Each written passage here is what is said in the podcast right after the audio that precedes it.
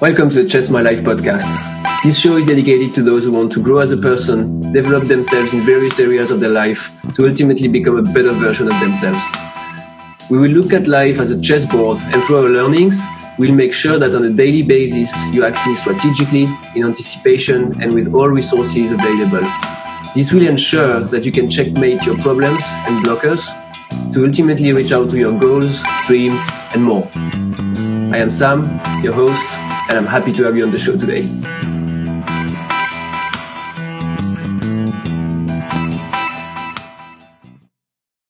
Hi everyone, and welcome back on the Chess My Life podcast. I hope you're all doing great. So, what's up? What are you up to lately? Busy, busy, doing stuff, checking boxes, crossing tasks? I guess we all do that to some extent, right? I mean, I do. I have stuff to do and tasks to cross, but one thing that I make sure is that I know why I'm doing that. Let's be even clearer. I make sure this gets me closer to my goal once it's done. I'm not a big fan of the heavy to do list you have to go through on Saturdays, you know, like grocery, housework, car cleaning. Of course, it has to be done, but I usually either delegate, do it online, or do sort of like batches of tasks once in a while. Because I don't want to waste time on stuff for the sake of feeling busy. And I'm sure you don't want either, right? Because we got more important stuff to do, right? We have an end game. Or do we? In a chess game, we have one. It is the stage of the game when few pieces are left on the board, and the king, which has to be protected in the middle game, you know, owing to the threat of checkmate, becomes a strong piece in the end game. The last move is called checkmate. But back to us. Nowadays, you hear a lot of talk about people attempting to retire early and achieve financial independence. And of course, a lot of us are trying to accrue more money, power, and influence for the sake of it.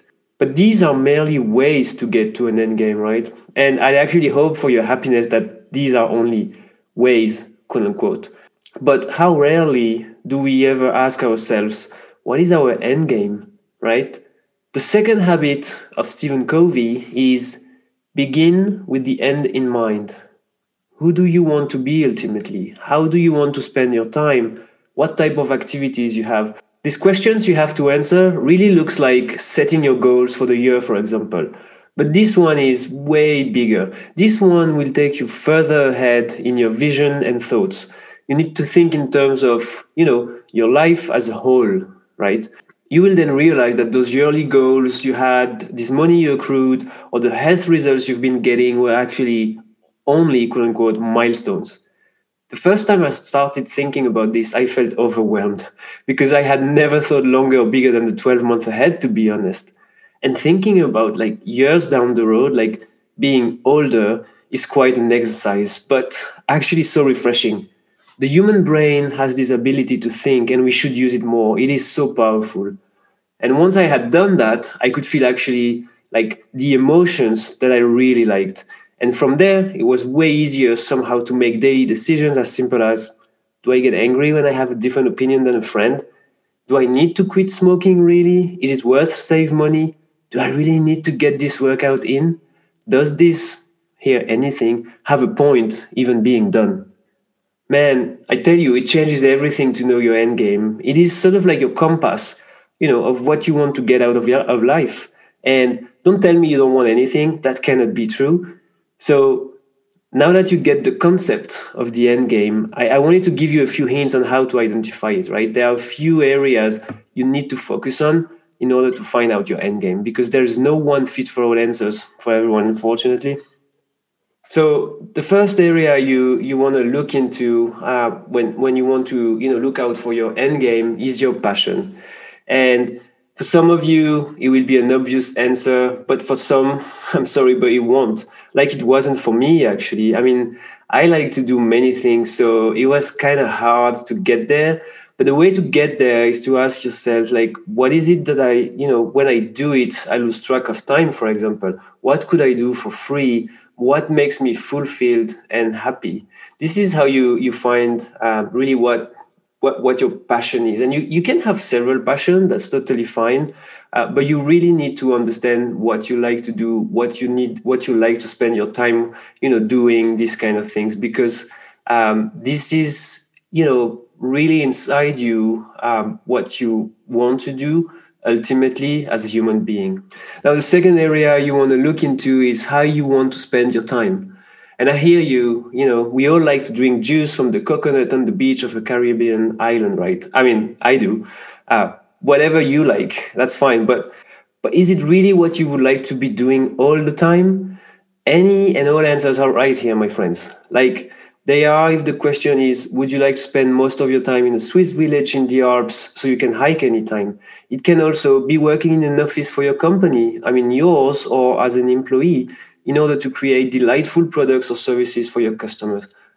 How do you want to spend your time? This is super important. Now the third area is with whom you want to spend your time. Do you want to spend your time with yourself? Do you want to spend your time with friends your family your boss your customers? If you get to choose, what would it be?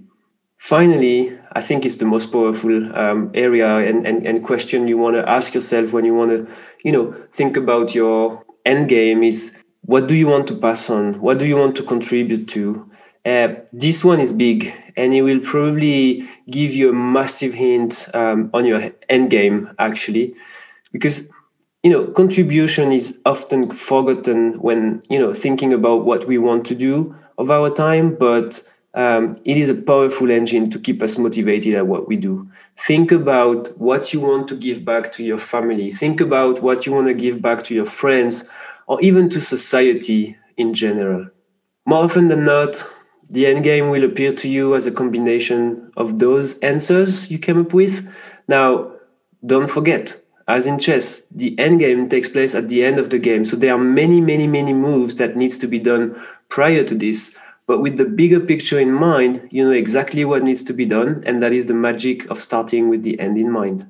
I hope you enjoyed this short episode and that you know now what your end game is. And don't worry, it might take some time to actually find out, but keep on looking for it because once you have this, the rest will seem so easy. So I will talk to you soon, and in the meantime, checkmate. Thanks, guys, for listening in this latest episode of the Chess My Life podcast. Really hope you enjoyed it. And I also hope to see you in the next episode. In the meantime, if you want to get in touch with me and work with me, please visit my website, www.chessmylife.com or email me at sam, S-A-M, at chessmylife.com. I also have an Instagram account, Mr. Maslux, M-R underscore M-A-S-L-U-X, Mr. Maslux. And please do yourself a favor and don't forget to focus on your strategies.